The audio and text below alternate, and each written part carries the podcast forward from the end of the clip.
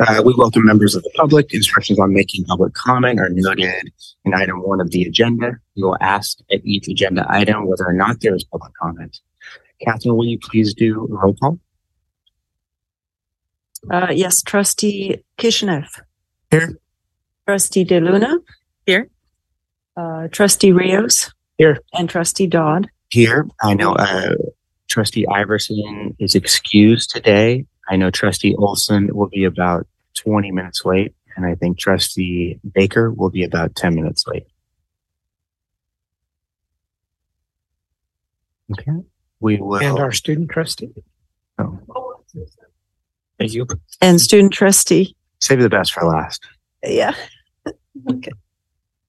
Sorry about that. Um, we will go to the pledge of allegiance. So, when our student trustee, maybe you could lead us in the pledge, pledge of allegiance.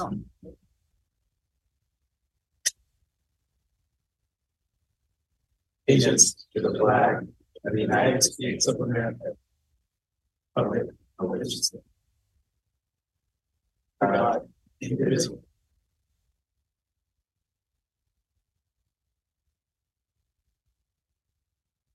Thank you very much. Uh, any changes to the agenda?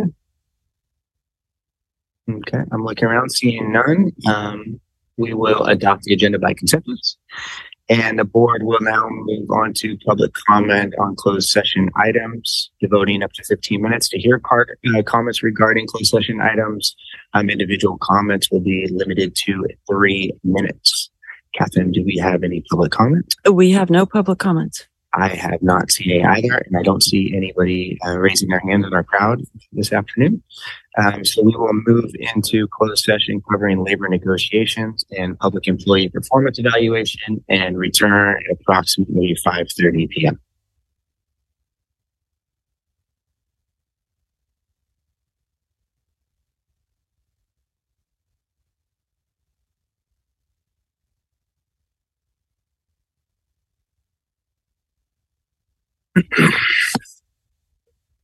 The board is returning uh, back from closed session at approximately 5:34 p.m.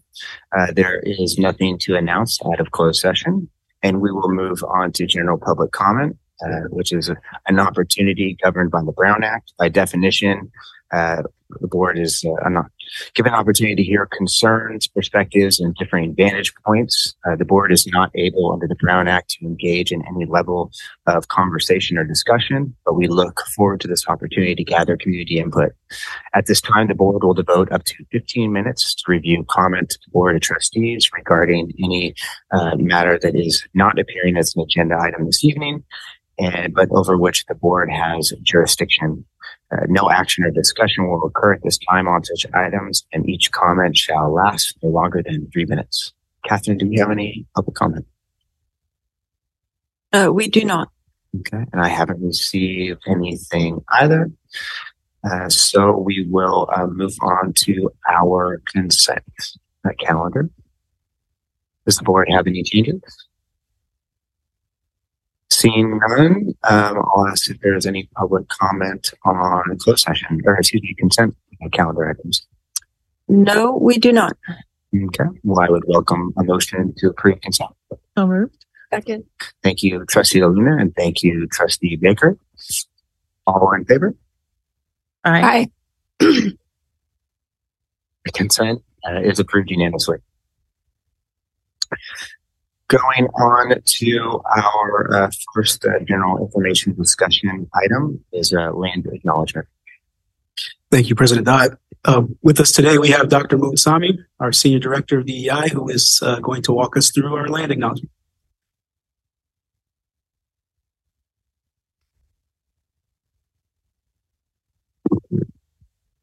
Good afternoon, members of the board, Dr. Powell, members of the President's Cabinet, Napa Valley community, and other members of our larger community. I'm pleased to bring before the board a resolution to adopt the Napa Valley Land Acknowledgement. Next slide, Catherine. So first, I'd like to start off by thinking about the purpose of land acknowledgements, how they function in society. So we make land acknowledgements to honor the in- original inhabitants and traditional stewards of the land we are on, who are still here despite hundreds of years of efforts to erase and displace them. Also to show reverence and respect for our indigenous communities and support their continuing efforts to survive and thrive. They're important in beginning to repair relationships with Native communities and with the land. We encourage land acknowledgements to support Indigenous land led eff- efforts to um, engage in truth telling and reconciliation, uh, to broaden the awareness of the history that's led to this moment, and to resist and dismantle ongoing colonialism. And as an educational institution, uh, it's important also that we ground our own work in the larger context of this place and reflect on how we came to be here and inspire us to take meaningful action. So this, I'd like to acknowledge that this is um, provided by the Suscol Intertribal Council for the purpose of land acknowledgements. Thank you. Next slide. So why did we develop a land acknowledgement at Napa Valley College? So firstly, uh, it's important to reflect upon and acknowledge the history of the spaces in which we conduct our business here, specifically at Napa Valley College. Um, this is an opportunity for education in action for us to uh, think about how we can promote learning about the history and experiences of Native populations um, beyond what happens in the classroom and to encourage this learning in other spaces around the campus and to include uh, communities that are a part of our Napa Valley College um, larger community that aren't in the classroom. So our, our staff groups. And it's an opportunity to democratize learning through the land acknowledgement. Thirdly, it's an important best practice in educational institutions. So across the country, not only educational institu- institutions, but a lot of other institutions are also developing land acknowledgements. Um, it's part of a larger social justice orientation to acknowledging uh, the history of colonialism and the ongoing impacts of colonialism. And this is a, an opportunity to acknowledge that history of colonialism and to make an effort through land acknowledgements, not only to acknowledge that history, but also to think about institutional commitments to, um, to the communities who have been adversely impacted. Next slide, please. So our land acknowledgement committee, we established this in October of 2021. This came out of the DEI committee. And so there was a work group that was established, which um, com- is comprised of uh, members of the DEI committee. So the members of our work group are Luis Alcazar, um, Dr. Catherine Busquet, Dr. Alejandro Guerrero, Chantel Ridgel, who joined the group uh, a little later in the development, but we brought her on because we were thinking about um, institutional commitments and thinking about um, land. And at the Upper Valley campus, there is already a Native American garden. And so we're thinking about other opportunities to um, engage in, in uh, work to memorialize and honor the Native history in this region. And then I also am a part of the um, the work group. Then we also invited Charlie Toledo, who represents the Suscol Intertribal Council. And her participation was really uh, important to the work of our group. She was an important cultural resource, an important um, purveyor of the history of Indigenous people in this region. So we really value and thank her for her participation in this effort as well. Next slide. So now I'd like to talk you through uh, the steps that we took in the development of the land acknowledgement. So first, our committee, our work group engaged in research on land acknowledgements. We looked at um, land acknowledgements that were produced at other institutions. We researched um, best practices in the development of land acknowledgements. And so we started with a history, so we understood the work that we were undertaking. We then issued the invitation to uh, the Suscol Intertribal Council to participate in the development of our land acknowledgement. We were very pleased when uh, Charlie Toledo agreed to be a part of our work group. We then started to review samples um, of land acknowledgements that were produced by people who were a part of our community. So there were already people at Napa Valley College that had developed and were um, reading land acknowledgements as a regular part of their work. So we started by looking at those examples. We also uh, received examples um, of land acknowledgements from the Suscol Intertribal Council, and we looked at those examples too. We selected text from these various samples and we put them together uh, to create a draft of our land acknowledgement. And so we had several meetings during which time we revised that uh, document to uh, really think through the language that we were using, uh, why we were incorporating the language that we were incorporating, revising it for clarity of thought, uh, revising it also with the intent for what it's supposed to do, which is to honor history, but also um, to look forward and think about its relationship to our college and what our college can do to strengthen relationships with the Indigenous communities. From then, uh, we drafted a, a form that we were circulating to representatives of Native American uh, tribes in this area. And we asked them for their input on the draft that we had developed. We received input uh, from those uh, representatives and we incorporated their recommendations. During this time, we had also been providing updates to the DEI committee on our progress as a work group. And we shared versions of the various drafts as it was being developed. And then we finalized our land acknowledgement and submitted it for inclusion in May of 2022 we submitted it to um, be included on the board agenda.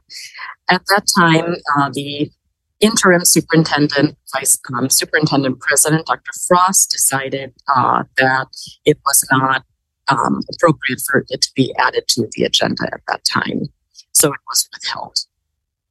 I think just to be just to be clear in that, is I was in that conversation. I, I think just remembering that conversation very well is that the chancellor's office was recently coming out for guidance um, in terms of uh, land acknowledgments and my recollections, at least what Dr. Frost expressed to the board, is wanted time to understand uh, what the chancellor's office was doing with respect to land acknowledgments and the guidance that the chancellor's office was providing. Thank you for the clarification. All right. So um, when Dr. Powell started his tenure as uh, president Napa Valley College, we uh, engaged in conversation with him about our land acknowledgement, and we uh, presented the version, the written version, and the spoken version of the land acknowledgement to Dr. Powell. We engage with Dr. Powell about uh, the language and, um, importantly, uh, the institutional commitments to Native populations. So our committee, our work group did further uh, work on the land acknowledgement. We continued to engage in research now, this time on scholarly literature reflecting the history of uh, California indigenous communities and also specifically regional uh, indigenous communities. We also looked at um, institutional commitments at other institutions to get examples of what other colleges and universities were doing. And through that process, we um, engaged in the development of proposed institutional commitments from Napa Valley College. So we provided a revised land acknowledgement statement to Dr. Powell. And then, uh, based on his feedback, uh, we did some final revisions, and that is the version that you have before you right now. Next slide, please. So, um, the Land Acknowledgement Toolkit. Now, this was released in fall of 2022, which is actually after the bulk of our work was done. But our work group did go through that land acknowledgement toolkit, and I'm happy to report that our process was very much in alignment um, in alignment with the process that's recommended by the chancellor's office. So um, that land acknowledgement toolkit, though, is a very useful um, resource, and that's something that I think it'll be valuable for us to include in the resources on our website that is devoted to the land acknowledgement. But we set that up because it's not only about how to produce the tool, um, the land acknowledgement, but it also contains a lot of information about um, terminology, um, resource information on uh, contacting various agencies that engage with indigenous communities, etc. So it's it's really a very nice, valuable resource. Next slide, please. Now, I want to speak a little bit about how the land acknowledgement connects with our student equity plan. So the latest version of the student equity plan, which was um, submitted in November of last year, focuses on two disproportionately impacted populations. One of those is uh, American Indian Native Alaska students. So the goals in the student equity plan for this population, for this disproportionately impacted population, include reducing the enrollment gap by 30%, reducing uh, the gap by 15% of students that complete transfer level math and English within one year of first taking either of those courses, um, to reduce the existing gap of transfer rate to a four year institution by 15%. It also includes strategies such as establishing a Native American Advisory Committee, and also a work group to identify the cultural traditions, norms, and perspectives of indigenous indigenous peoples. Um, another strategy is to offer additional courses in Native American studies, to increase Native American cultural symbols and markers around campus. And all of these are to create a more inclusive environment and sense of belonging for Native American students. And the land acknowledgement is one step toward creating that more inclusive environment for our students. And we know that when we have a more inclusive environment, it leads to better outcomes for our students. Next slide, please. So, as part of um, the development and the dissemination of um, drafts of the land acknowledgement, we've also been engaged in providing educational opportunities for people to learn about the communities, the tribes that inhabit our area. So we had a series um, which was titled Onisati's Ways of Being and Doing. And this was a four part series. It was led by Tek Tek Gapaldon and Desiree Harp. Um, this was organized by a member of our work group, which is Luis Alcazar, and it was supported by the Office of Diversity, Equity, and Inclusion. So the four lectures focused on four uh, various areas. One is spirituality, another area is arts and culture, another area was sustainability practices, and then the fourth area was history. And as we know, these are kind of overlapping areas so uh, there was a really nice, um, full kind of comprehensive presentation on uh, Onitsati's culture and and, um, and existence and, and practices. So this educational programming, I shared the information with the NAPA Equity and Inclusivity Council so that has membership from, you know, the Napa Valley Unified School District and other organizations. And actually, I was really very pleasantly surprised that many people from the community took part in this series, and we got really great feedback on it. So, this educational programming around, you know, that was developed around the development of the land acknowledgement was very successful in strengthening our community ties and um, also with sharing information throughout the college community, engaging not only students but also our staff and people at various levels of the organization and in various departments. So, lastly, I want to think about our next steps moving forward. So, in alignment with our student equity plan, we understand that it's very um, important for the college to receive guidance from the Native American community. And so we're going to be establishing a Native American Advisory Committee. This is something that we had decided to do um, in advance. And then when we looked at the Chancellor's Toolkit, that's also a recommendation in the toolkit. So um, we're very pleased to be engaging in that work and establishing that committee. We're also going to think about educational opportunities to continue to share uh, the history and culture of Native peoples as a part of our regular cultural programming here at the college. And then we also want to think about um, the appropriate allocation of resources and development of programs to support um, our American Indian and Native Alaska populations. And this is detailed in the student equity plan. So that's the end of my presentation. I'm happy to answer any questions. Thank you, Dr. Mansami. Any questions? I, I have a question. Thank you. In doing all of this work, I'm just in, you know, some of these goals to increase uh, the Native American populations here at the, the college. Like, do you did you get a sense of what the population of these communities is? Um, it's I I can't tell you right now what that population is, but I'm happy to provide that information to you.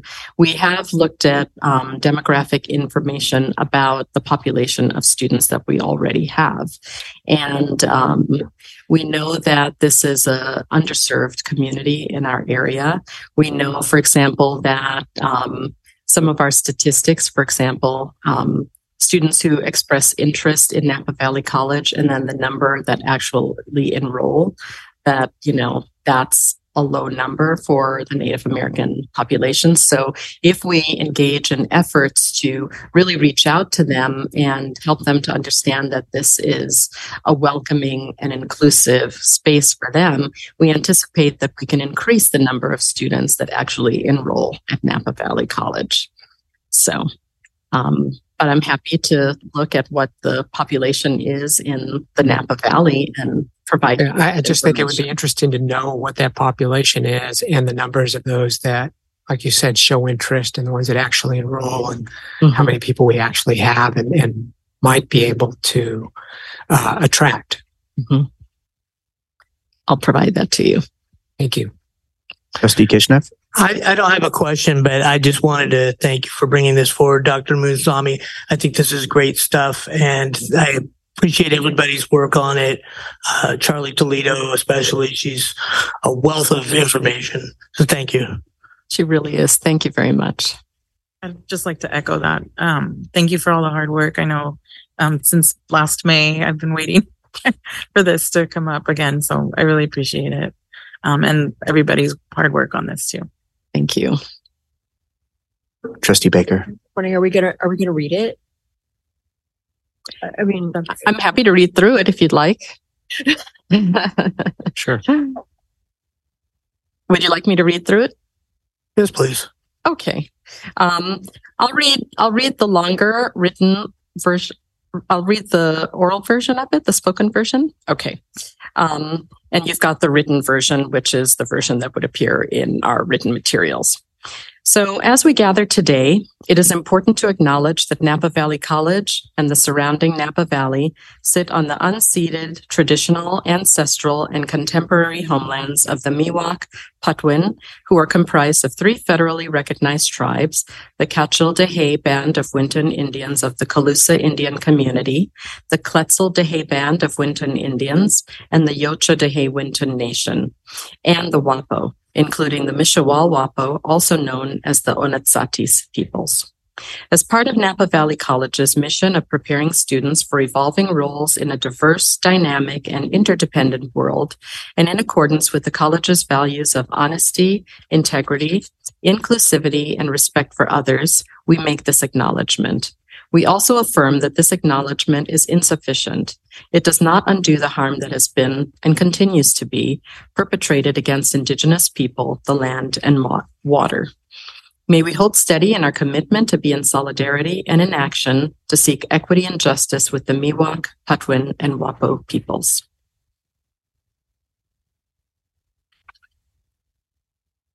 I, I just think it's beautiful. I really appreciate um, both of them, both versions, and I look forward to adopting this or a version at some point. Yeah, 'cause this is a first reading.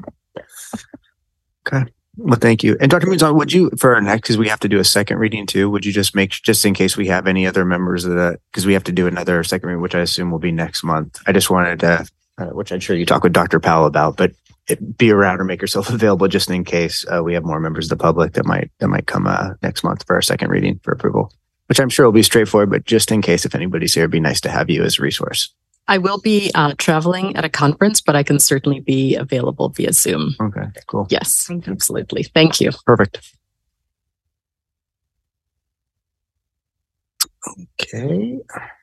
Well, we will move on to our uh, next agenda um, item, uh, which is the CCCT uh, board election packet. Um, Trustee DeLuna, as you saw, uh, provided some nice recommendations she, since she has a little insider's knowledge.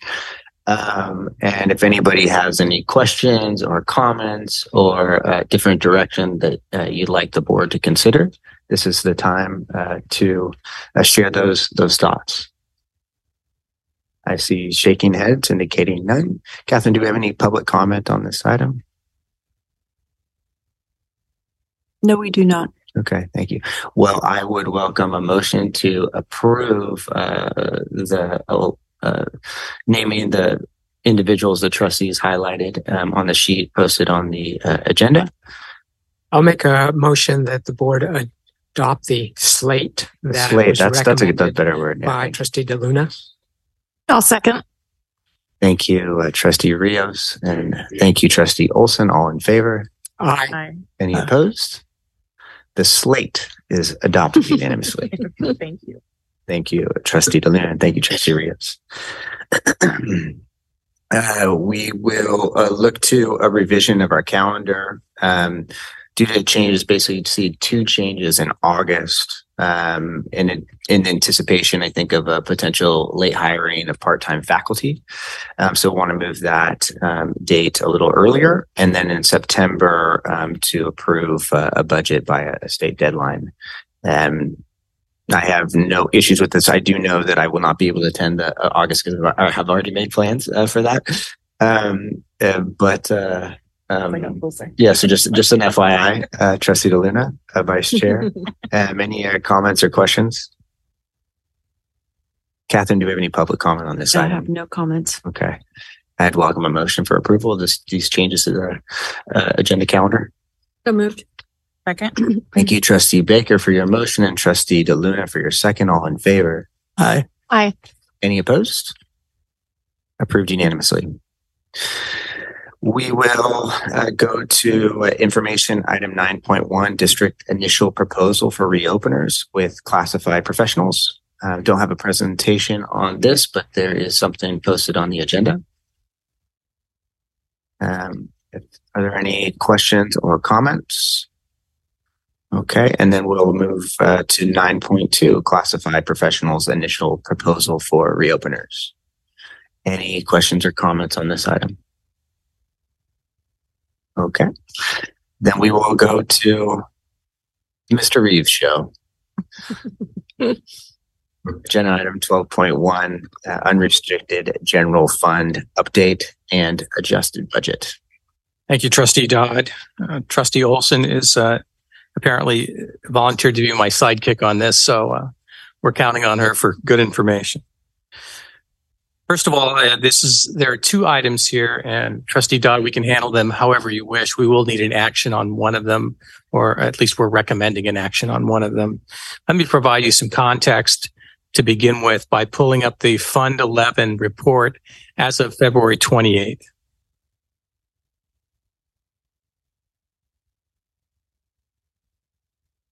Just as a, a reminder, um, uh, this is through February 28th and it's, it's, um, reflects, uh, activity, uh, both revenues and expenses. Um, unless you, uh, would like to spend some time on the other, uh, columns, I'm going to point you toward the far right column. Uh, if you recall, uh, um, the right column indicates the percentage variance compared to the previous year in revenues and expenses. If you look at the uh, the numbers in parentheses above that, at the very top of the sheet, it says 8 over 12 equals 67%. So um, eight months into the year is 67% of the year. Uh, and while it's not a perfect indicator, it's as, it's it's pretty good according to uh, Trustee Baker, who recommended it. Um, so if you look at the percentages in the far right column, you'll want to measure those generally against where we are in the year. And that gives you a sense of where we are compared to last year at the very same time in terms of percentages. So the first horizontal blue column says that we're at about 62% of the revenue uh, that that we received as compared to last year at 63%. We're in pretty reasonable shape there. Our property tax revenues uh, are close, not exactly on, but close. Uh, I'm not as concerned about that. Um, those are generally timing issues. Uh, so I think you're doing generally pretty well there. If we move down to salaries and uh, salaries, uh, Catherine, are we there? Salaries are trending uh, again very nicely compared to last year. We're at about 62% compared to a 67% of our budget being spent at this point last year. That's a very positive number. I will remind you that uh, salaries and benefits account for 85% of our budget. So these are these are fairly healthy uh, uh, variances, positive variances. So at uh, five percent on salaries, and if you drop down below to employee benefits, our variance is nine percent, I believe. Yes, nine percent. And so we're trending again in in a very healthy way there. When you move down to books and supplies, you'll notice that we're at about 56% compared to 62%. This is, these are fairly small numbers compared to others. Uh, and some of these uh, will will change a bit as we move forward, but we're trending in, in a good way there as well. Our operating expenses are the area that we're we've jumped up a bit on. Again, we're about four hundred thousand dollars over where we were uh, this time last year. Uh, and we will, uh, that is due to some timing, some reclasses, and I'll point out in a few minutes some additional expenses. However, we're still trending in a fairly positive direction. Let's continue moving down, Catherine. Um, so other, our total operating expenses, um, our other operating expenses were at about 62% spent uh, this year as compared to 70% last year, still trending in a positive direction. Uh, our capital outlay is at 113%. I'll share with you that uh, that's inflated a little bit because we made a decision to purchase some leased vans that we use for athletics um, with a break even point of March this year. So uh, we are leasing those vans. Uh, uh, and and so you're seeing a purchase price there, uh, but we have already paid for them effectively, and we own them now. We purchased them because they were sitting dormant for the last two years. The mileage was low, and the condition was good. and we would have had to uh, release those vans. So we made a decision to purchase those. And so you're seeing the purchase price being reflected there, but leases have, ex- have uh, terminated uh, elsewhere in the budget. So that's one reason why that number's jumped a bit. So in terms of total expenditures, thank you, Catherine. We'll move to the right. There, there we go.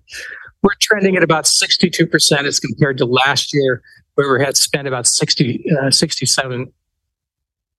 Thank you. 68% of expenditures uh, compared to last year.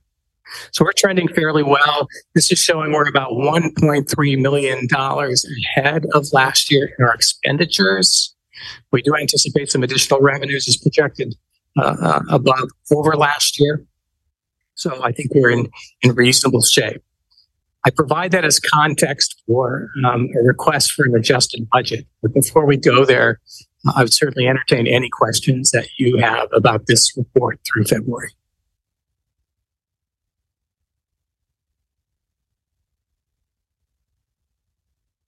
I don't see anything, Mr. Reeves.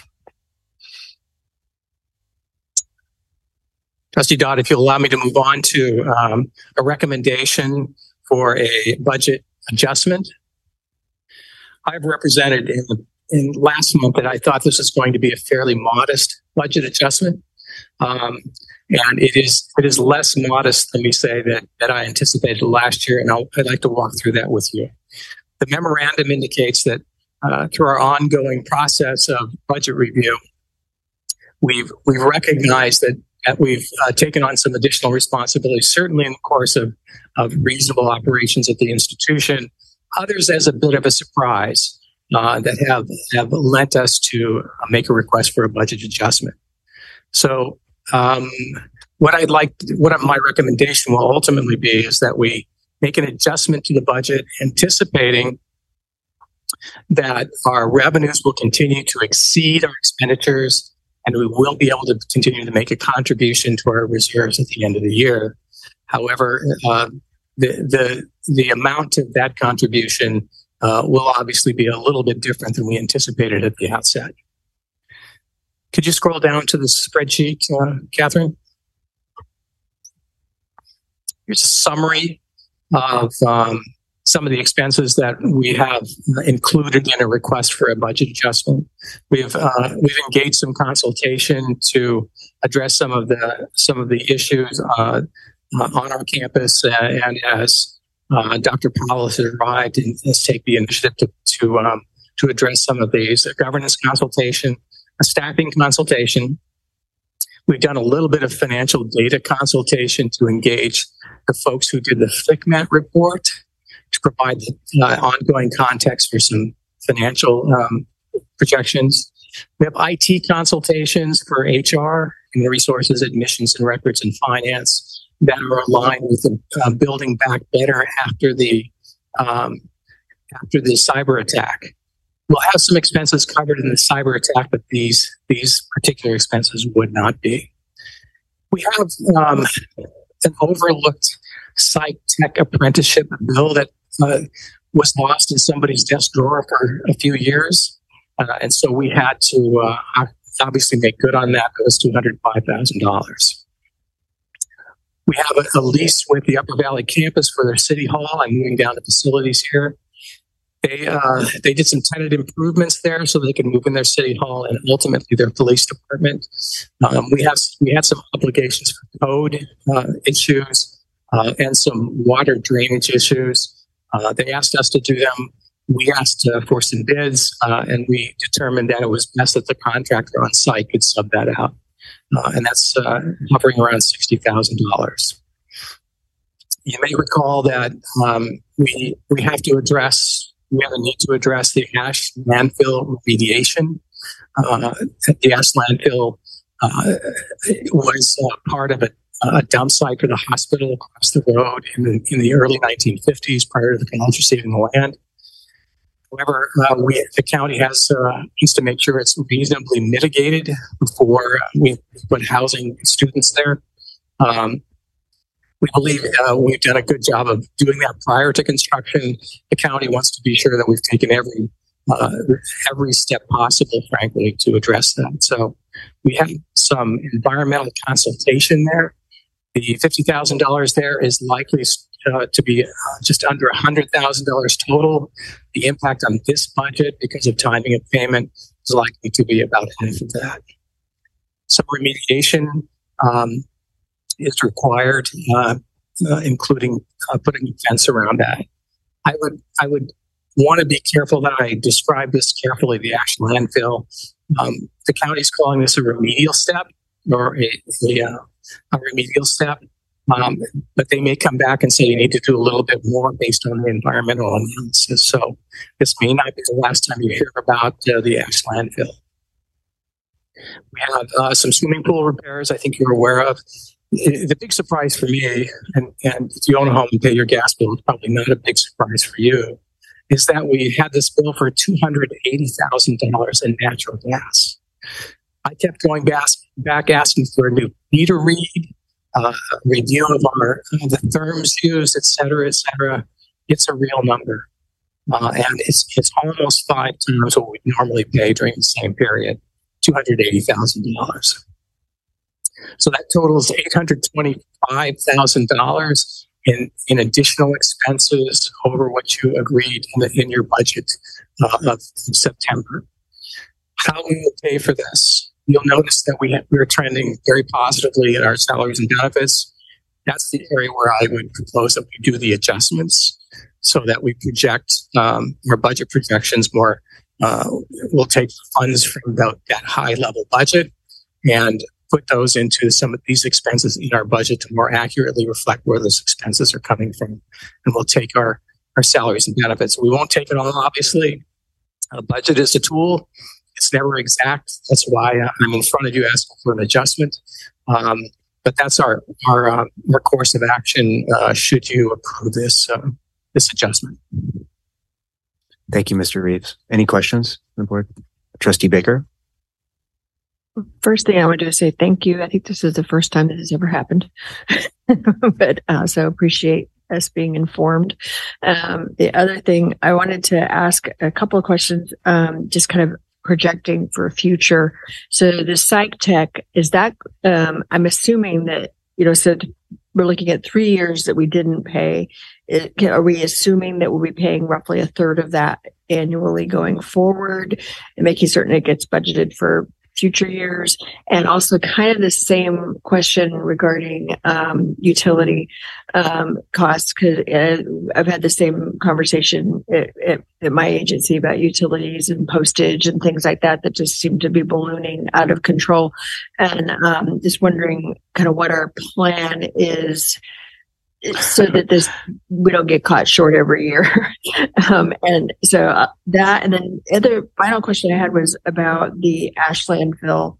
Um, I I know there's been some interest in trying to well, trying to determine who really should be responsible for paying for that. And I know that that's going to be uh, something that we'll have to get dealt with down the road. My question, I guess, is if, if this is coming out of general fund right now, if we were later to identify another entity that was responsible for that, would we then be reimbursing ourselves into general fund? Trustee Olson, um, let me start with the psych tech question. Um, your, your, assessment is correct.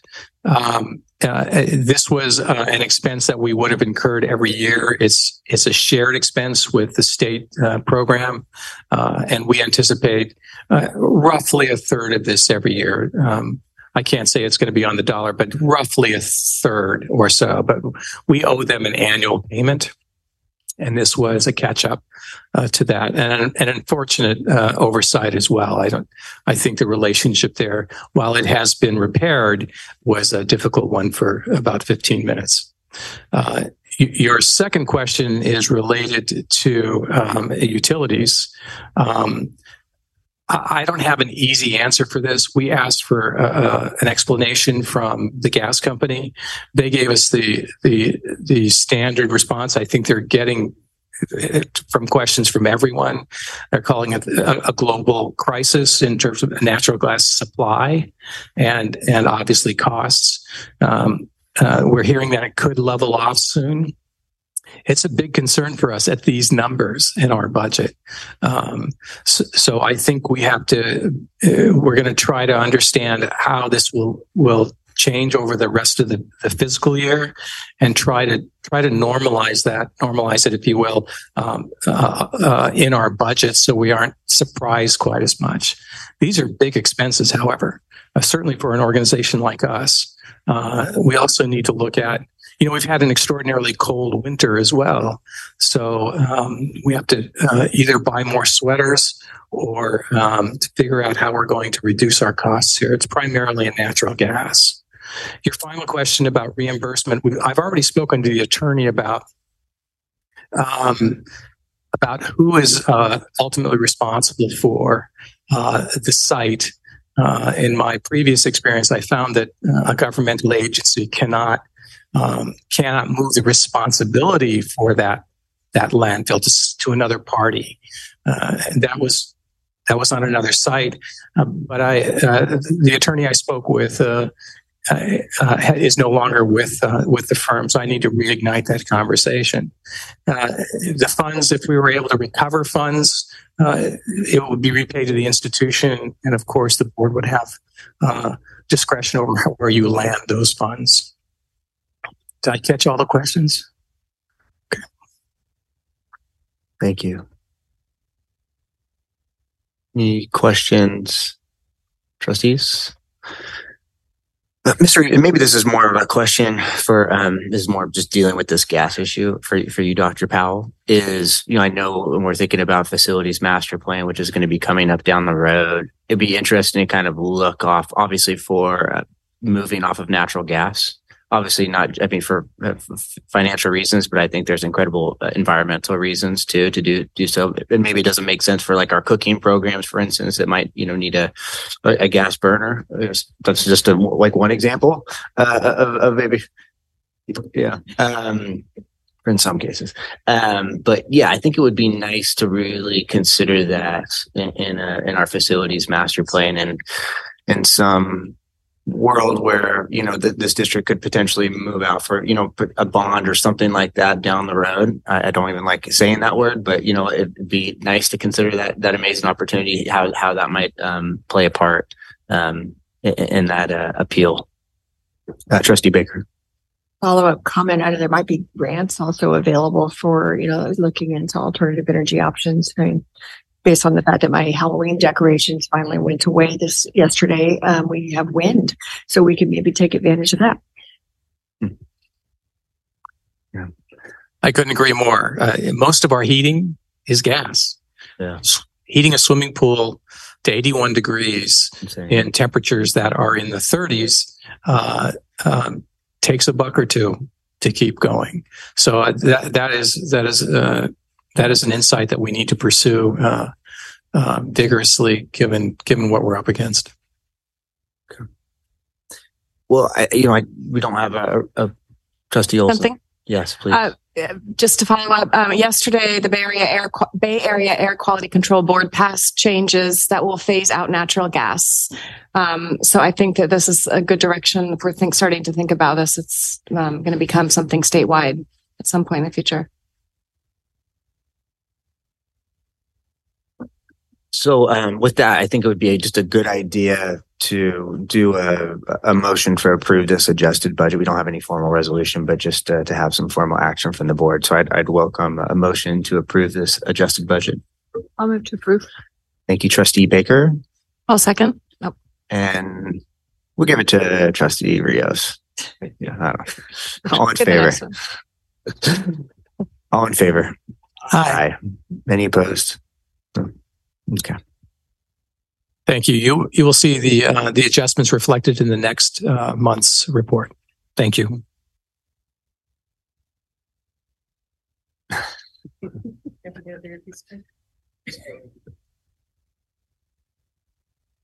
We'll move on to uh, uh, NVTA.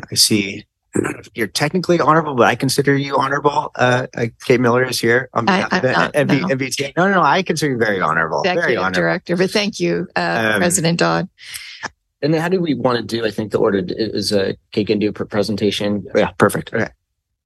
Please go ahead. That's all. Yeah. Great. So, uh, good evening, uh, board, uh, President Dodd and Dr. Powell. Uh, thank you so much for letting us come and present this new concept for uh, a transit stop uh, at, at the college. Um, I just wanted to just also just say that for those of you who aren't familiar with the Napa Valley Transportation Authority, uh, we run the Vine Transit System. We uh, administer uh, a number of projects around town. You might have heard of the Vine Trail. We've been delivering uh, segments of the Vine Trail, and we're also responsible for the Soscol Junction project that's going on at the intersection of 221 and 29. And I can guarantee you it's going to be much better when it's done. So uh, thanks for your traffic patience. Um, so the problem with the current stop is that when the uh, Vine bus needs to go northbound, it goes along Soscol and then it turns into Magnolia. Uh, and it drops students off at the existing stop, and then it has to go all the way down to Streblow and then come back out again. Um, so a lot of unnecessary fuel waste, associated emissions, time loss by the people, especially the students that ride the bus. Um, for any time that a vehicle is heading northbound, southbound is working fine. Uh, so what we wanted to do, next slide, please, is we wanted to, or proposing to do uh, another stop on the opposite side of the street, um, just a little bit north of the existing stop. Um, and what we would do is uh, that's that indicates the location where that yellow box is, or is it orange box? Um, so that gives you a feeling for where it's located. Next slide. Uh, this one's a tough drawing to look at. So we we've gotten some preliminary designs working with RSA on this. Um, and the next slide actually has some labels that I added. So you get a better feeling for what we're doing now. If we were to be able to have this, we'd be able to go southbound or sorry, northbound and drop students off um, and pick students up immediately without having to do that big loop around campus. Um, the um, existing stop is located um, just to the above it on the drawing. There's a pedestrian crossing that we would add. Where those two arrows are is where the buses would pull in and then pull back out again. And then we would add a new wall and guardrail. Um, that's probably would be required by Caltrans. That's on the highway side of the proposed facility. Um, and I have handouts if you need the handouts, but I think you probably also have a copy of the presentation. So the next slide.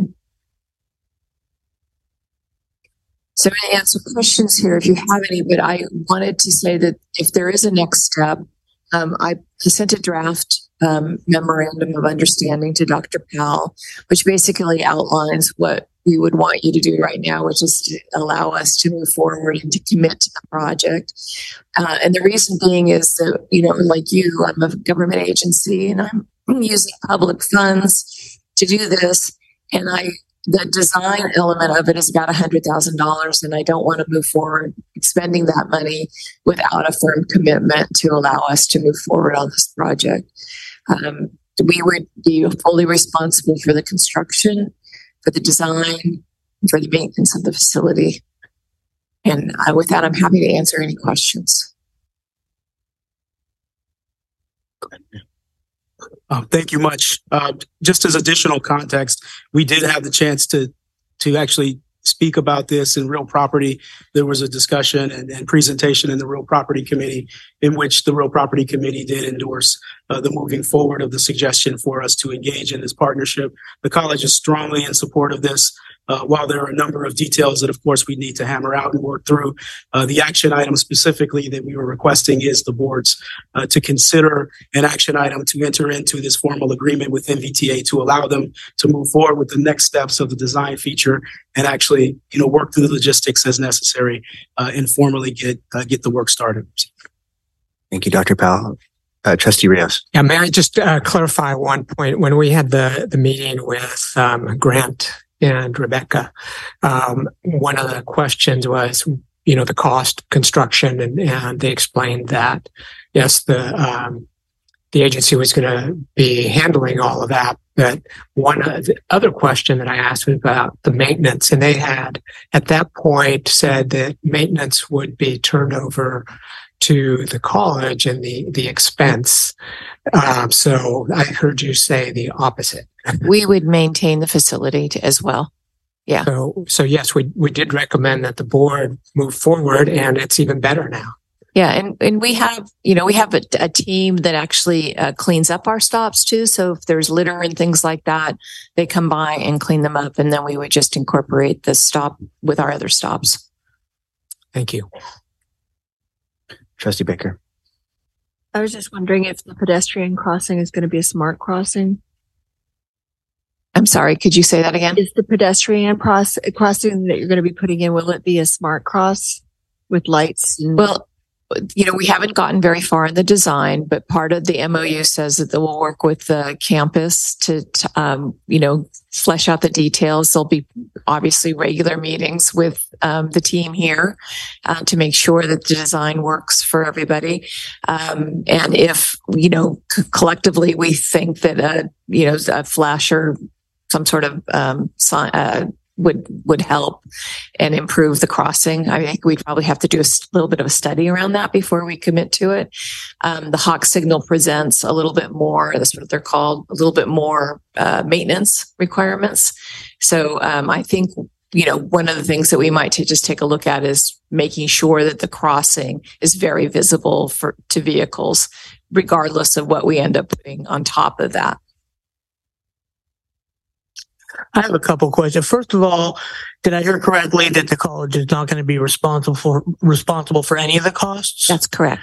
And second of all, how is that going to affect the existing parking spaces that are along that island there on this side of the island, on the It on the west side? And if that is that's going to get taken out, or maybe it No, no. So this this stop is on the highway side. So so it's not going to be affected at all. There's No. the same amount of parking. Mhm. Okay, thank you. Any questions or comments?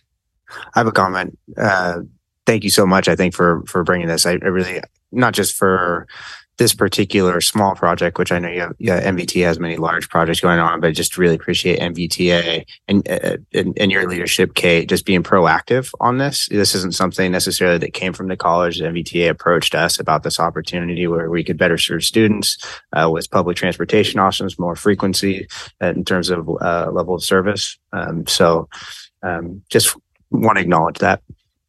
Um, and to that end, uh, I think a, a, a motion to, I would call it, uh, you know, support uh, entering into an MOU, you know, subject to terms to be negotiated, but uh, you know, committing the callers that we are in support of, of this idea to uh, allow NVTA to uh, proceed with the design of the facility.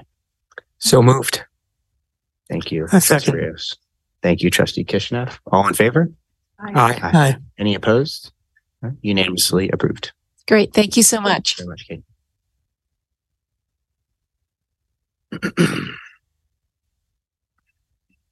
So uh, we will move to another action item tonight, uh, uh, financial leasing with Apple. Thank you, Trustee Dodd. Uh, this is a, a lease with Apple. Uh, this is uh, one of the first salvos in our purchase to replace. I'm sorry, we have former trustee Michael Baldini in the room and he's got his hand raised. Sorry, It might have been a public comment related to the bus stop. Now, Sorry. excuse me, I didn't take public comment. Trustee Baldini,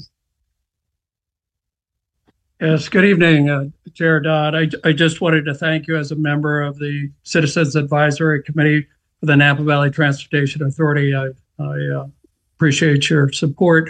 I also wanted to mention to Trustee Baker there, uh, please also note the speed tables or speed bumps or speed humps at uh, either end of Deemer Drive on approach to the, the bus uh, pullouts.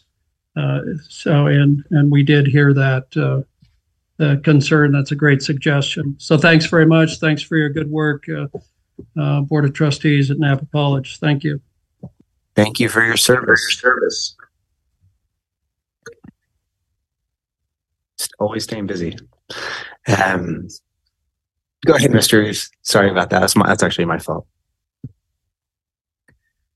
Thank you again, Trustee Dodd, and nice to hear Trustee Baldini. This is uh, the first salvo in our efforts to replace uh, student-facing and and faculty and staff-facing machines. Um, this is uh, an Apple lease. The lease uh, we we determined was the best approach in this particular purpose for a couple of reasons.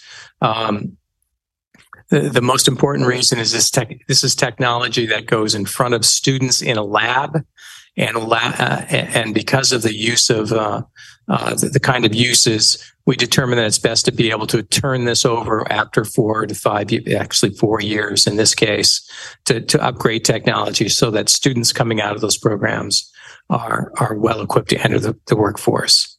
The remainder, by the by, of our purchases for equipment for for student, faculty, staff facing equipment will will be uh, from HEERF funds uh, that we'll need to expend by the remainder uh, by June 30th.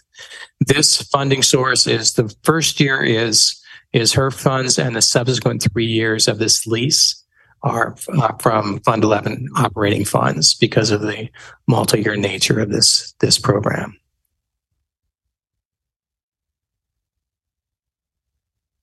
Questions, Trustee Baker? I'm just curious why Apple and not PC. Apple machines are the preferred for some particular um, workforce development programs, including the graphic arts uh, and many in the in the in the arts areas. Uh, Bob V can probably uh, uh, speak to this uh, better than I can, but it's certainly a preferred platform for some of those areas.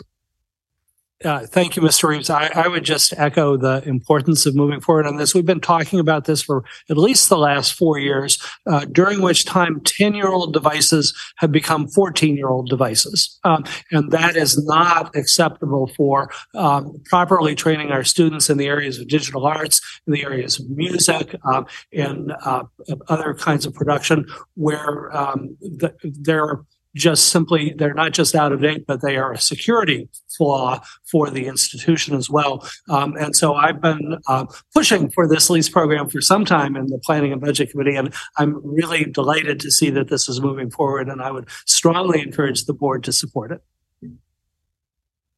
Thank you. If, if I can ask a follow up question, but why Apple and not a PC compatible? Because most people have, I mean, Sure. majority, I think. Uh, well, it depends on the discipline. It, um, so in digital arts, for example, uh, the the workforce is using Mac devices. Uh, we have a th- this is probably uh, less than twenty five percent of the devices on campus. So it's in those limited areas where in those particular programs, that's what's used out there. That's what we're trying to train our students for. Um, and so while there may be um, in some areas PC works just fine, in other areas the PC doesn't have the, the kind of capability that um, we would need.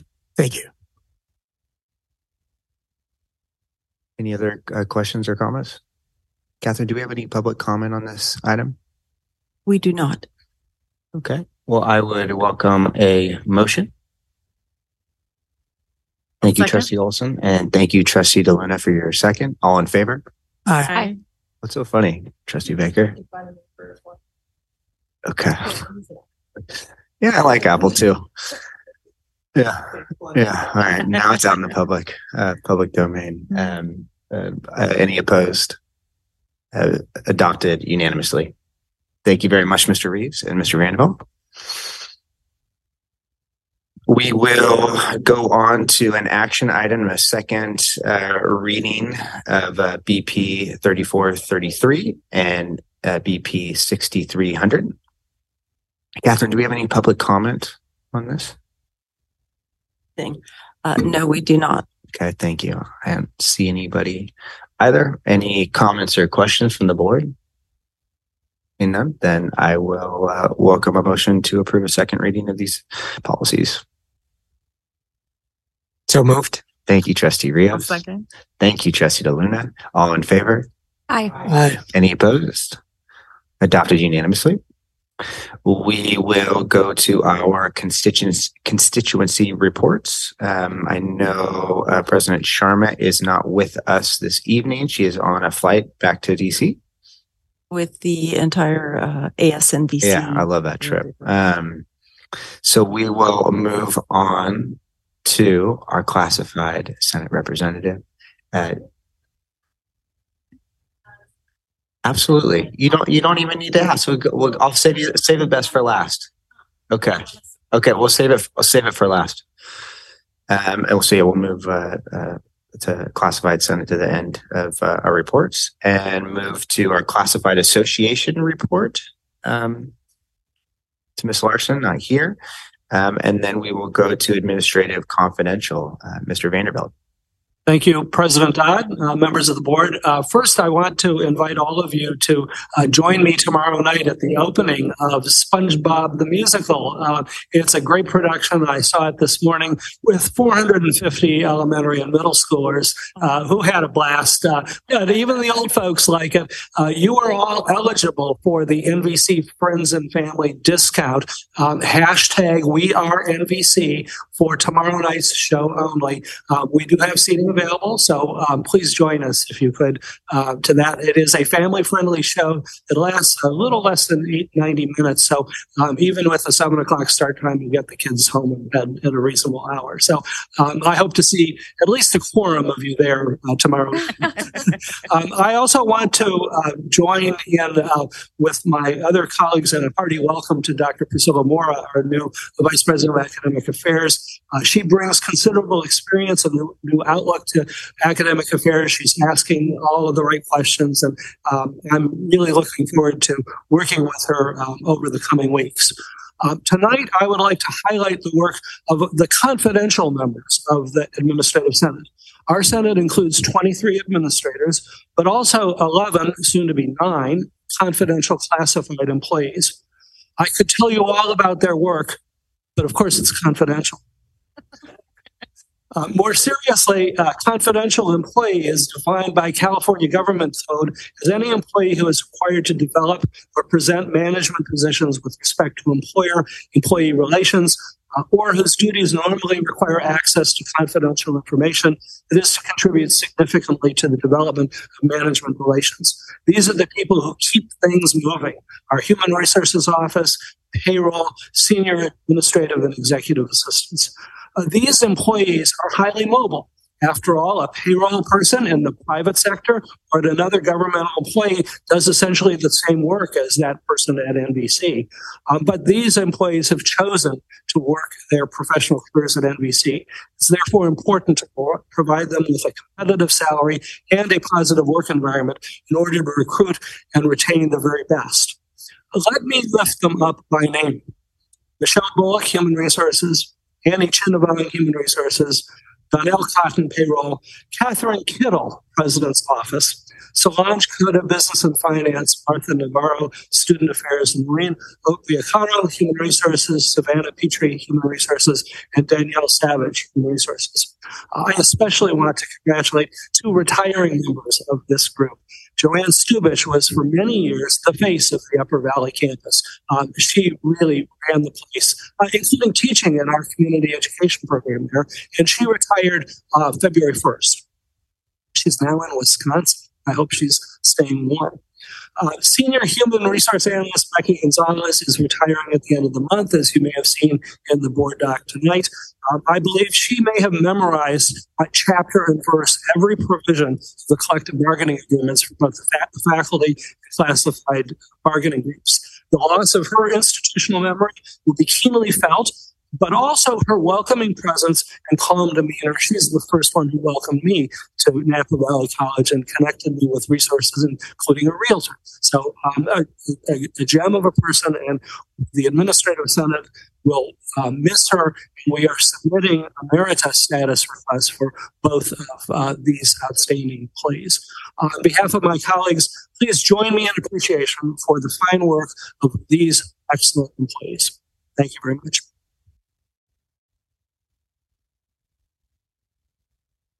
Thank you very much. We will move to our academic senate report.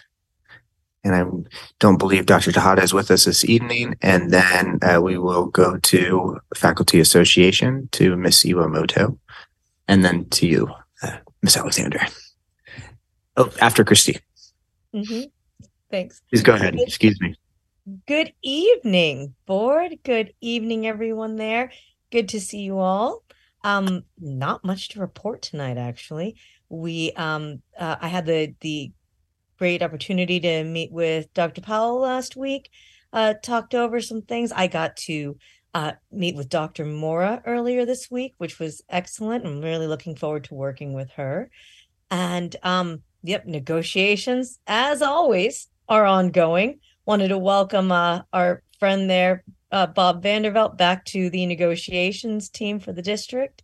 Uh, for you know, uh, before he sails off into uh into the sunset with his uh with his mai tai and his Hawaiian shirt. I, I uh, wanted to um uh just say that uh um we are looking at things like part-time and full-time uh health benefits. We are kind of making some decisions about the contract and what is going to be happening there as far as um uh, whether we're going to extend for a year or not. Of course, now that uh, Rebecca Gonzalez is retiring, we may just decide to forget the whole thing altogether, just because she um, she has been um, the institutional memory of uh, our negotiations. She's been such a great resource to us, and we are just going to miss her immensely. And um, you know, really uh, are are so appreciative of all the work she's done for us over the years. And uh, yeah, we we are also looking at some part-time office hours extensions to make sure that our students are being treated equitably so that um um a a student who has a full-time teacher gets 5 hours per week in office hours where they can have access to that instructor one-on-one whereas someone who uh takes a part-time instructor in that very same subject in that very same class and level may have no or very few office hours. We're trying to make uh, more office hours for our part-time faculty. Uh, other than that, we are just plugging along, and that is all for my report. Thank you very much, Christy. Ready? Okay, perfect. Hoping people would come, but I think they're shy. So they're not gonna come. That's okay. They're here in spirit. Yeah. Um, good evening, everybody. The classified senate extended.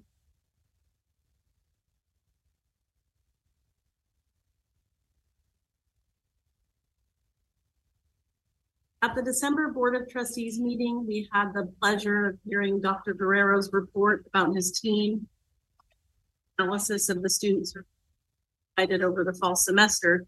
I really enjoyed that report and hearing the quantifiable data that he shared. The report has come back into my mind over the past few months and has given me pause to think about the function of the various reports that are offered in this setting, and in particular, what my goal is with my own reports as the representative of the classified senate. Dr. Guerrero's inspiration, I've decided to use classified senate reports in part to highlight the enormous contributions that classified staff made through their daily had a similar idea. We had ESP, me and Bob. Um, in recent months, it has not been uncommon to talk about community building and about coming together as a whole. We can't know and care about each other if we don't learn about each other. Dr. Powell is often encouraging people to talk to each other, which is fascinating that you have to remind us of that, but we're grateful that you do. It's really awesome. Um, since it's difficult to go and talk to each individual classified professional here, it seems like a great idea for me to introduce the work that we do and to the members of our group. Um, hopefully people will start to come to these meetings. That's my wish. Um, tonight, I'm going to highlight the classified professionals who work as custodial staff here. Um, they are, I'll just name them too, like Bob did. We didn't even plan this. I swear it seems like we did, but we didn't um, Jefferson Matei and Mike Rayford, who are both leads of the custodial staff, Anna Garcia, Irene Avina, Roman Chavez Sosa, Lauren Smith, Rebecca Avina Arroyo, Jovita de la Cruz, Mario Pancarte, Florentina Aguilar, Samuel Steen, and on Williams. Out their work, we really could not operate here. Their work includes, but is not limited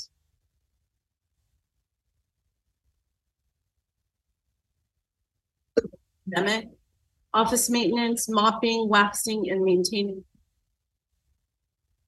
endless carpets. That was my addition. Addition, they take away several hundred cans full of garbage, recycling, and compost every day. Um, the custodial footprint at NVC is astounding. We, our colleagues, care for and maintain 90 offices, 69 bathrooms, and are responsible for the care and cleaning of the a whopping 298,219 square feet. And there's 12 people. And sometimes there's like eight to 10 who are present, which means extra and take on more buildings. So um, I just wanted to really highlight their work and give praise and so much and so discreetly that they may even seem like magic to those of us who benefit from their efforts but actually it's a lot of hard work and not magic at all. So that's that's to them. I wish they were here for us to say thank you to. Um, and then to close the report, I just wanted to share that we're going to have our classified Senate retreat on April 4th, which is Tuesday. We have um, 42 RSVPs for yes, which I'm really proud of.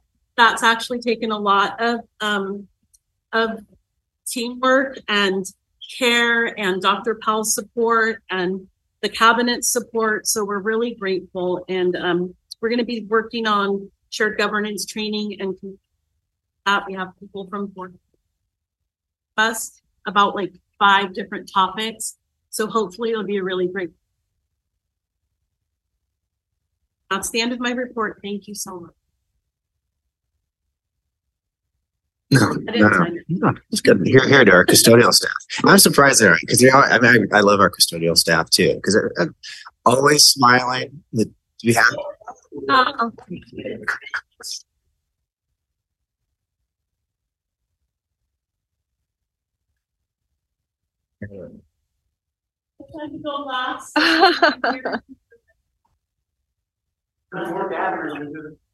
Yeah.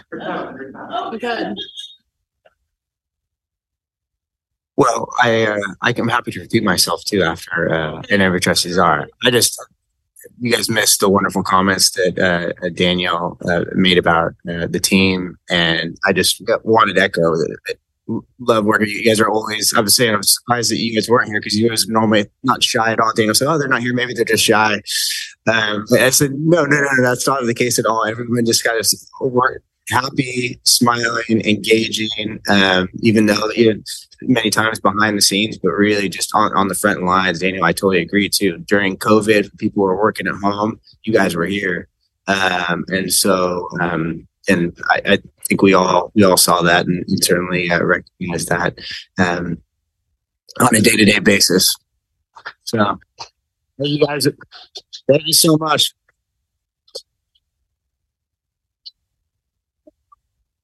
Man. Well, welcome to our meeting. Um, and thankfully, we don't have much more left. To, more left to go. Too. If I can just kind of echo some of the comments that that have been made, you know that um, while you're often unseen, as everybody has said, um, you really are like uh, part of the foundation of this place which you don't often see, but you hope is really strong and, you know, supports the rest of the structure. And that's what you guys do. You, you allow everybody else to be able to do their job by doing yours, making sure that everything is ready and especially for the students. So I want to thank you for all your work, your hard work. Uh, it means a lot to, to the students and, and all of us. Thank you. Thank you, Trustee Rios. we will uh, go on to our next agenda uh, item, uh, which is our president and cabinet reports.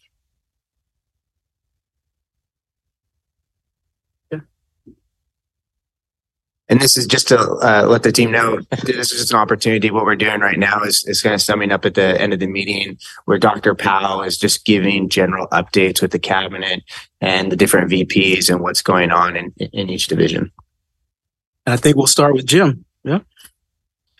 I'm back. Thank you. Uh, I'd like to welcome Dr. Mora as well. Um, it's a pleasure to be part of a team with so much experience in a building team. So welcome, Dr. Mora. She already came in this morning. Uh, she'd been here three days, asked me three hard questions, and I told her I have to get back to her. So, so she's on it. I would refer you to my written report. I'm not going to spend much time here. I reported on much of it. I just wanted to bring you up to speed a little bit on the institutional technology, uh, uh, where we are with that. Uh, we mentioned earlier about our efforts to replace those machines that are uh, need to be replaced, but also present a security breach. We have uh, we're attempting to implement the MFA the MFA process, the multi-factor authorization or access. Um, that's been delayed a bit due to a few items, a few issues that we're trying to take care of.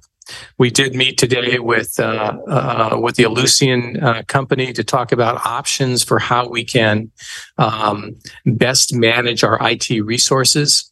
Uh, so uh, we expect to be able to have an update about how we might approach um, IT management, IT uh, development over time in the near future. So stay tuned for that. I would an update on the bookstore RFP we had a very aggressive schedule that uh, we thought we'd bring a, a, recommendation to you this meeting. However, we found it was too aggressive, uh, and so we need to bring that recommendation to you uh, at the next next meeting. We had two responses to the RFP, uh, and we anticipate. Uh, uh, we're sending back some RFIs, some requests for information. So we anticipate bringing that recommendation to you at our next meeting. A stu- student housing update. Um, you know uh, as well as I do, we've we've experienced uh, a little bit of rain over the course of the last. How long has it been now? Months. Thank you. Months. Um, we're up to the third story, but the wood still is pretty wet. Um, but we are doing everything we can to expedite that process. We have folks living locally in hotels, uh, uh, always ready to get, get back on site. We we have a workout meeting scheduled for the 27th of March with the contractor to um, to look at strategies to um, to make sure or do everything we can to have those uh, those buildings available to students in August of 24. I have spoken with Dr. Mora uh, about the need to look at our fall schedule uh, uh, in terms of how we can accommodate uh, perhaps perhaps uh, a slightly altered opening schedule for housing. So Dr. Mora is on it. And that's for fall 24. Correct. Yeah.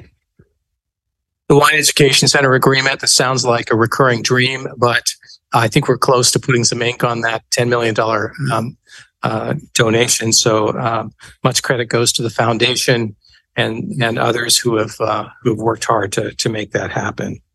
Um, facilities up the uh, the city of St. Helena is is now occupying um, site at the Upper Valley cam- campus. Uh, we've had some initial kind of uh, speed bumps relative to getting heat up there when the, when it's been pretty chilly, but I think we have um, uh, we we have made some uh, um, improvements there, and we have some additional work we need to do.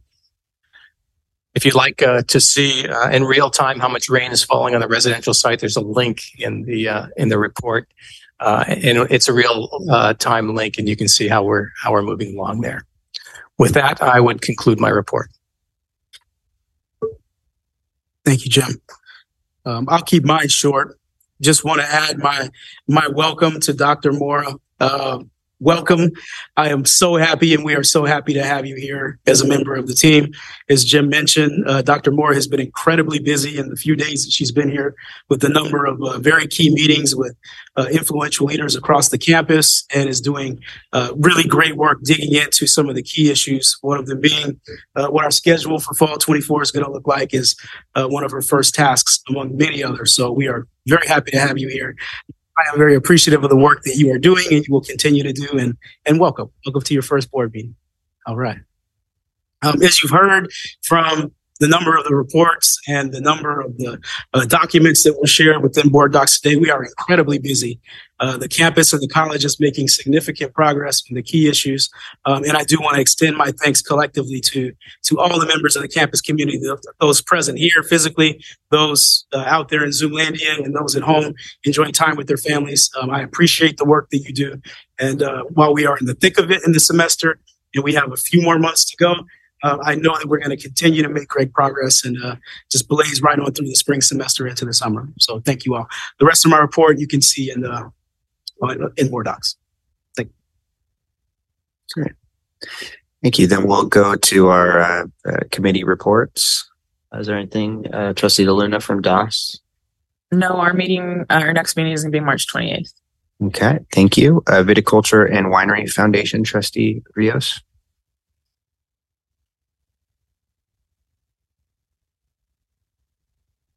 Quarterly meetings. Okay, I won't bother you next month then. Uh, audit and finance has uh, nothing to report, and real property. Anything else in addition to the NVTA? Uh, yes, uh, we did uh, meet regarding uh, Mount uh, Veeder, um, Bumpy Camp. Yeah. And we had a presentation by the consultant who's been, um, he's a landscape architect and he's been up there um, Blake Joplin, uh, I think is his, his name. Is that correct? Is that Blake? Okay.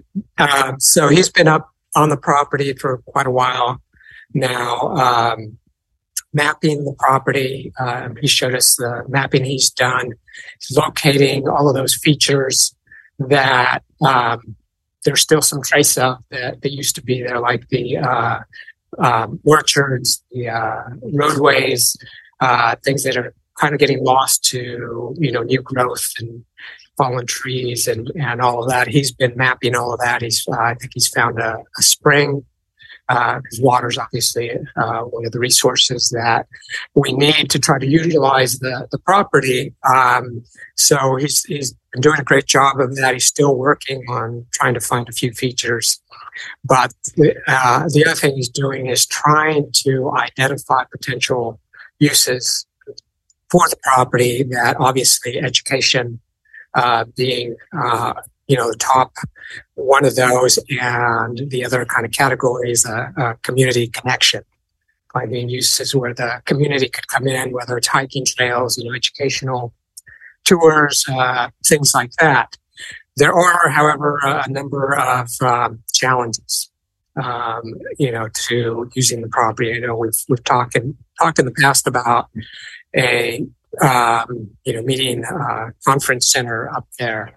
Um, he talked about that. It looks like maybe um, collaborating with a, another group, and I'm forgetting the, the name of uh, what the group is that has a facility not too far. Lighthouse for the Blind. Yeah. Yes, um, pretty close by that you know, if we wanted to do that, we could probably use their facilities. Um, but developing this property is is going to be a challenge. I mean, there there have been classes out there already. You know, some of those classes that that don't meet. Again, another challenge is, is the distance and the roadway. If you've been out there, um, it, it's not an easy road for people to to drive, and it's extremely narrow when you get to the property. And um, it's that easement to get in there is is, is kind of difficult. It would be present a problem probably for a lot of development that would increase the, the use substantially of the property. So um, the uh, other other um, restrictions or, or you know problems we, we would face are just the restrictions that are in the grant the property to the college that limit the development um, county restrictions. Of course, uh, there it may be possible to opt out of some regulation, like we did for the uh, the housing project. But of course, CEQA still applies, uh, which could be challenged to you know doing any earth moving to, to build anything up there. There is the the one house there, and a couple of other outbuildings, but uh, you know, even developing facilities. If you're going to have large groups out there, um, really the only bathroom was the one in the house and, and, probably not sufficient for, for bringing you know, whole classes there. yes, there are many bushes, but actually there aren't as many because it's been cleared. It's, yeah, we've had fire and there's been clearing uh, going on, but the um, the Napa Resource Conservation District is actually preparing a forest management plan the and has been engaged in, in activity up there to clean up the property, and so that's going to continue. There looks like there are opportunities to potentially put in. I mean, one of the things that's been talked about, there aren't any plans at this point, but possibly put in vineyard whether that works for our VWT program or potentially uh, one of the things that um, uh, Blake mentioned was, you know, maybe leasing, you know, to make bring in some income. If we can't use it, if we can develop some vineyard in that old orchard area, uh, there is a neighbor that's a winery, you know, that borders the property that might make sense that uh, if they were interested in uh, developing vineyard to enter into some agreement with them. Um, so there are a number of ideas that Blake has come up with, but nothing, nothing specific that being pursued at the moment, given all of these things that we need to look into more, um, you know, about even just the basics, the access, the facilities, and things of that nature but the exploration is continuing. Dr. Powell, is there anything or Something that we, uh, I think you might have suggested that we might need a board field trip up there to walk around the property and take a look. Yeah, I mean, some of us have been there, but I certainly new board members haven't been there, and it, it is a beautiful property. Um, and I think it's definitely worth everybody going up to, to take a look. Yes, Trustee Baker. Wasn't, didn't we invest some funds sometime in the last year or so in exploring other, like possibly having like a forest management education program or fire, something to that effect? I don't remember what, when that was or, or what might have happened to it. Yeah, that was um, there was discussion about that, and part of it um, also, I think, was connected to the workforce group that we had up there uh, helping to clean up the property. But that's one of the ideas that what the property can be used for, and I think one of the um, potential for this fire management plan in, in the conservation district is to try to develop something like that. Person. Thank you very much for the comprehensive uh, update, Trustee Rios. Um, McPherson Distinguished Teaching Award. Yeah, so applications um, for McPherson nominations are due at the end of this month, March 31st, and then we'll spend the next week and a half after that uh, scoring the applications and deliberating and choosing a winner. and uh, Dr. uh, Shank uh, Student Affairs Award, Trustee Kishinev.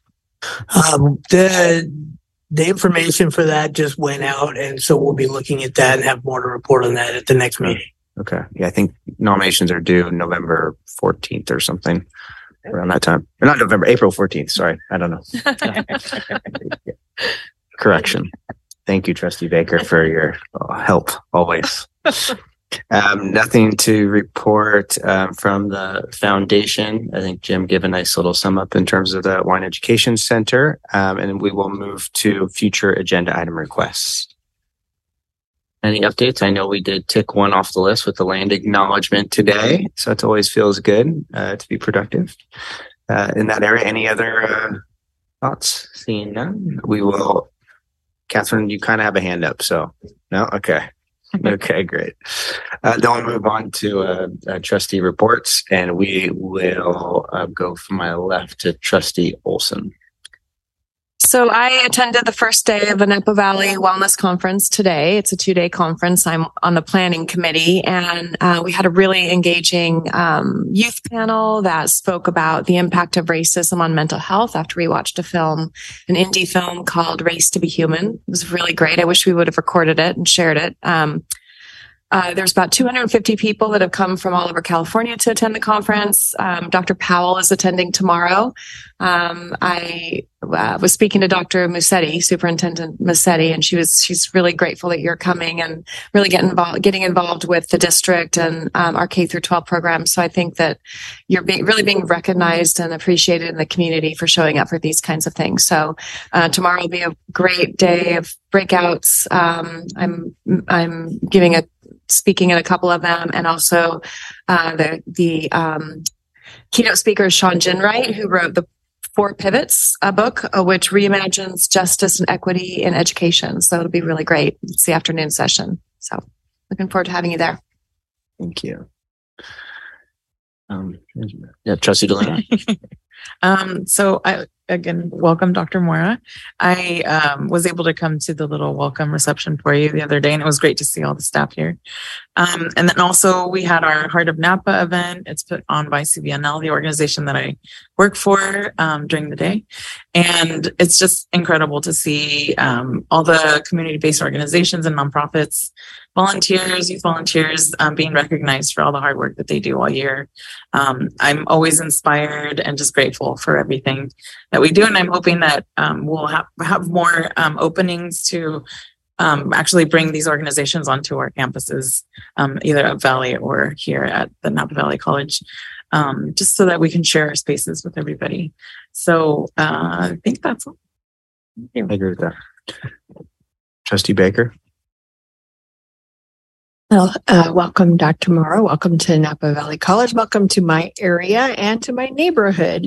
So, and if any of my Halloween decorations end up in your yard, I apologize. I think they would have got stuck in the creek before they got to you.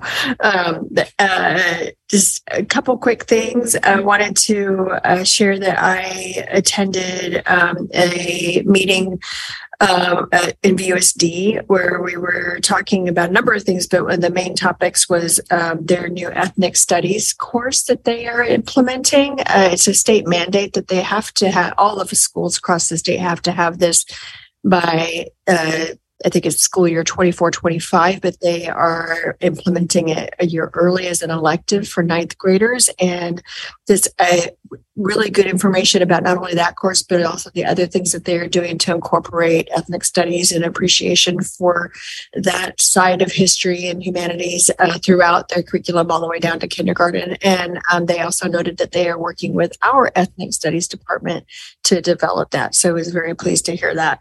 Um, another thing is, uh, I hope this isn't inappropriate, but how many times have I said that in a meeting? I wonder. but uh, I have uh, uh, heard that the LGBTQIA community in Napa is looking for a location to host a Rocky Horror Picture Show um, play a, program in in June, and I know that that would probably give uh, Bob V a heart palpitations to see toilet paper and, and water guns in the pack, but perhaps the small theater I, I'm good with that. My last day on campus is June second, so I'm I'm fine. I'm I'm sure we can work with the facilities uh, to find an appropriate venue. Would love to do that. So if um, if I could just find out who to put them in touch with, I would be happy to make that happen. It'd be Samantha Maddox in the facilities department. I will work on it. Thank you. Thank you, Trustee Baker. Trustee Rios. Uh, just um, one kind of uh, informational thing. Uh, I think it's kind of interesting to see what's happening, you know, throughout the county and, and up in my district. I don't know how many um, of you have followed what the saga of the former Napa County Fairgrounds in Calistoga uh, has been, but the city uh, had a special election for a bond to, to try to develop the property, and it tanked. I mean, it was ugly. Um, so still struggling up there on what to do with that property, uh, what its future use may be. So I think it's good to kind of keep an eye and ear on on those things. Um, I'm looking forward to the uh, welcome that's coming up for uh, Dr. Powell and the Mariachi Festival. Um, should be a lot of fun. Uh, I know Ines will get up and, and probably dance while we're there and sing. Yeah, of course, she'll bring her hat. She'll be ready.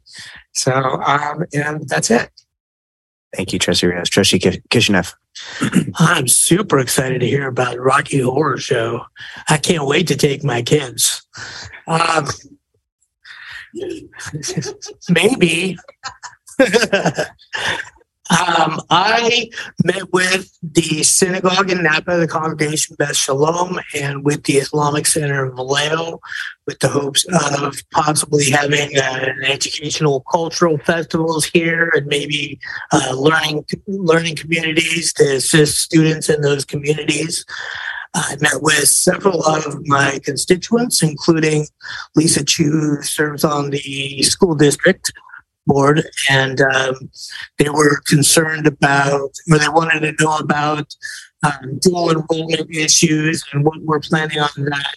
So it occurs to me maybe we can we can get an update on that in the near future, and uh, reached out to the principal of the high school American Canyon as well. Um, she's a busy lady, is perfectly understandable.